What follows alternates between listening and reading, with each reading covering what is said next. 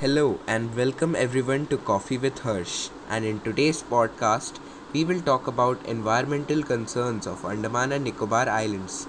That's right, that's a topic for today.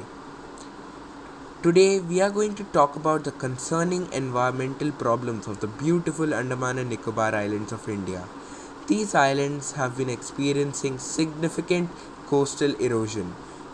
You know why? Because due to rising sea levels, increased storm activity, which damages a lot of infrastructure, and loss of beaches, these islands are experiencing these things. The coral reefs of Andaman and Nicobar Islands are also in grave danger due to rising sea levels, destructive fishing methods, and pollution.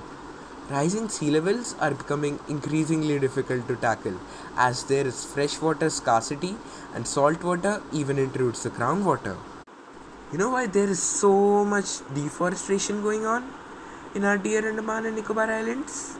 Due to the expansion of human settlements, there is a lot of deforestation going on, which is leading to habitat loss and ecological disruption, and that makes the soil vulnerable to erosion by water and wind. Back in the days, I used to look at the waters of Andaman and Nicobar Islands and I would see such clear waters, but now it's so polluted.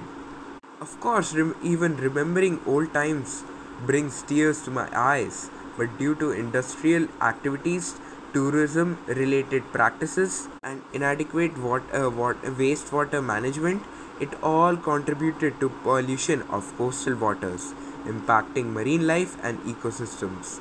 It is so saddening to see our beautiful islands turn to this way. If we don't stop polluting the earth, we won't have much time for Earth B.